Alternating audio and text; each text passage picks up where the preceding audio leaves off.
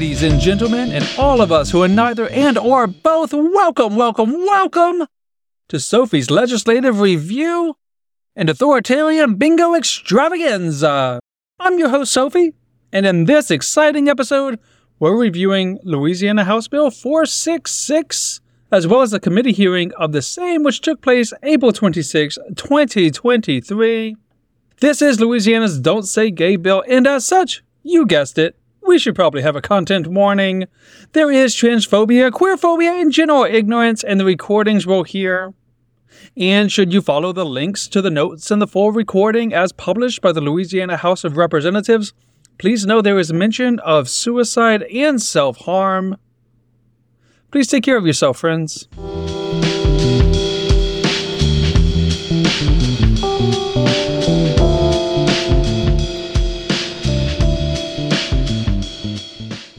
Okay, so this bill is Louisiana's version of the Don't Say Gay bill. It would ban any discussion of sexual preference or gender identity in schools from kindergarten all the way through 12th grade. Here is the sponsor, Representative Horton, explaining what it does. This bill is a parental rights and education bill, one that uh, ensures that when our children and our grandchildren are dropped off at school, that we can be uh, have the assurance that they're going in the classroom and they're going to be taught the approved state standard or the curriculum that's based on the state standard. And that seems to be the vogue in these types of settings. The sponsor brought along two elderly white gentlemen to help explain the need for the bill and the dangers that kids are facing these days. God says a few things about this. Genesis 127 and Genesis 5 1, Mark 19 4, and Mark, I'm sorry, Matthew 19 4, Mark 10 6. They all say he created them in his image, male and female, you know, and that's not something we think we need to be messing with changing. And um, so I just leave that, I leave that right there with the scriptures. Parents rightly fear their kids are being groomed. I leave you with that thought. That's what science, some of the science, uh, then common sense teaches against it, I believe. Uh, we recently had a female Supreme Court justice who wasn't sure she was a female. Oh, uh, hmm. That reference to a female Supreme Court justice uh, might be related to the confirmation hearing of Justice Jackson, in which a congresswoman from Tennessee asked her to define the word woman. But that's speculation on my part because there doesn't seem to be any requirements for people speaking in these committees to explain or justify anything they say. But, dear listener, even if you're not convinced that Louisiana needs this bill based on that one dude's reading of the Bible, or his particular memory of a confirmation hearing, rest assured that there is an even stronger reason for this bill. And that reason is everyone else is doing it. We've seen other states like Kentucky yesterday has a bill this similar nature. Missouri, it's in legislation right now. It's made it to the Senate. Arkansas, Alabama, uh, there are a few others uh, from Arizona to Georgia to Iowa and several others that are promoting same bills. Some have already passed. Some are for discussion right now. Oklahoma recently, Tennessee, Ohio. I mean, what are we going to be? The only state that doesn't pass this bill? Come on. Oh, and speaking of how no one who speaks in these committees seem to be held responsible for the bizarre things they say, here's just one more example Here's someone that the bill's sponsor, Rep. Horton, brought to speak. We believe that children pre kindergarten through fifth grade are too young to decide on sexual preferences, sexual identity, and to be introduced to sexualization. Okay, so first, it's not at all clear why anyone would think that children in pre K to fifth grade would hear about these topics in school. But perhaps more to the point for today is the fact that Louisiana's Don't Say Gay bill actually goes all the way to 12th grade, not just 5th grade. Representative Jefferson comes so close to asking someone to explain that, but then he just doesn't. And then the last thing is you indicated um, the, the one of the speakers initially talked about the early years, and it was intimated.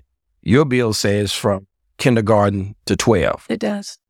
So I, I just think we are, and, and I'm not going to even get into the, the religiosity of it because notwithstanding all of that, what I believe is L O V E.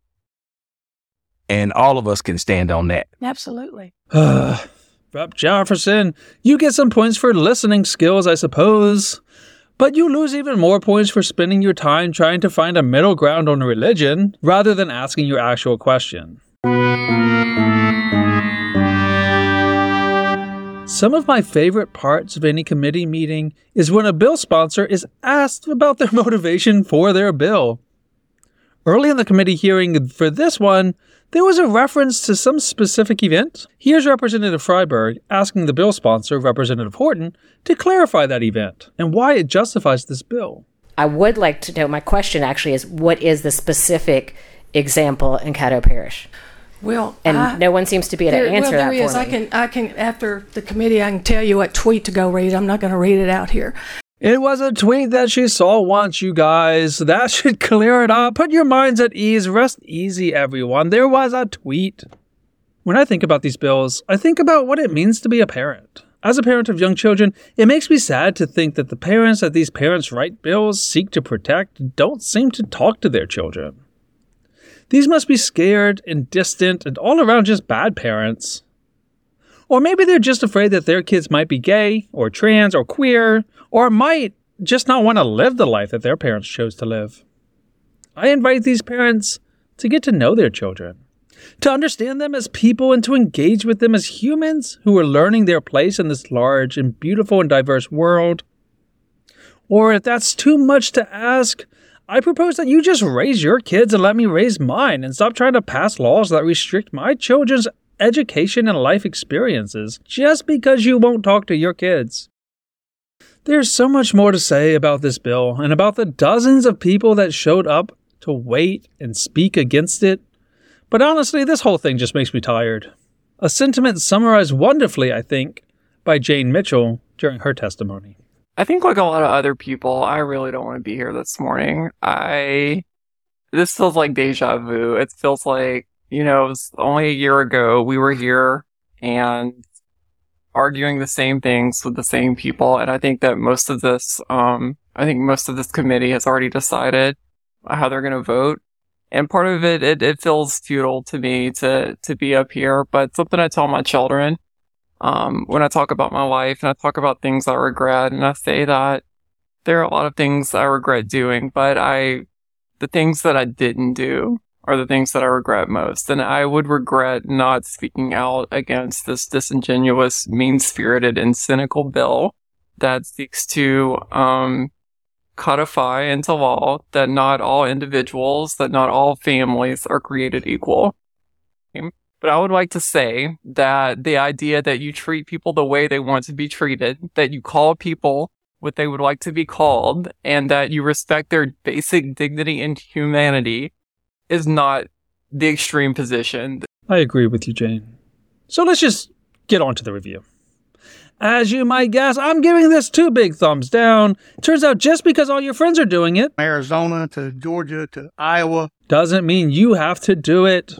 As for the committee hearing itself, well, much like House 81, which happened right after this one on that sunny Tuesday, it was exhausting and depressing on so many levels. But honestly, seeing so many trans and queer people and allies show up was really beautiful. Still, though, we could have done that at a party. So let's go ahead and give it a mostly bad review. And now, everybody, it is bingo time. Hooray!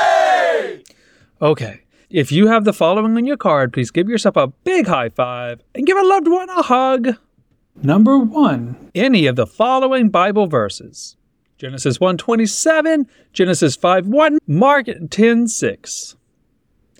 Number 2, female Supreme Court justices unsure of their gender. Number 3, pre-K to 5th grade somehow equals kindergarten to 12th grade. Number 4, a tweet justifying this legislation. Number 5, LOVE being what we can all stand on. Congratulations to the winners of this exciting episode of Sophie's Legislative Review and Authoritarian Bingo Extraordinaire.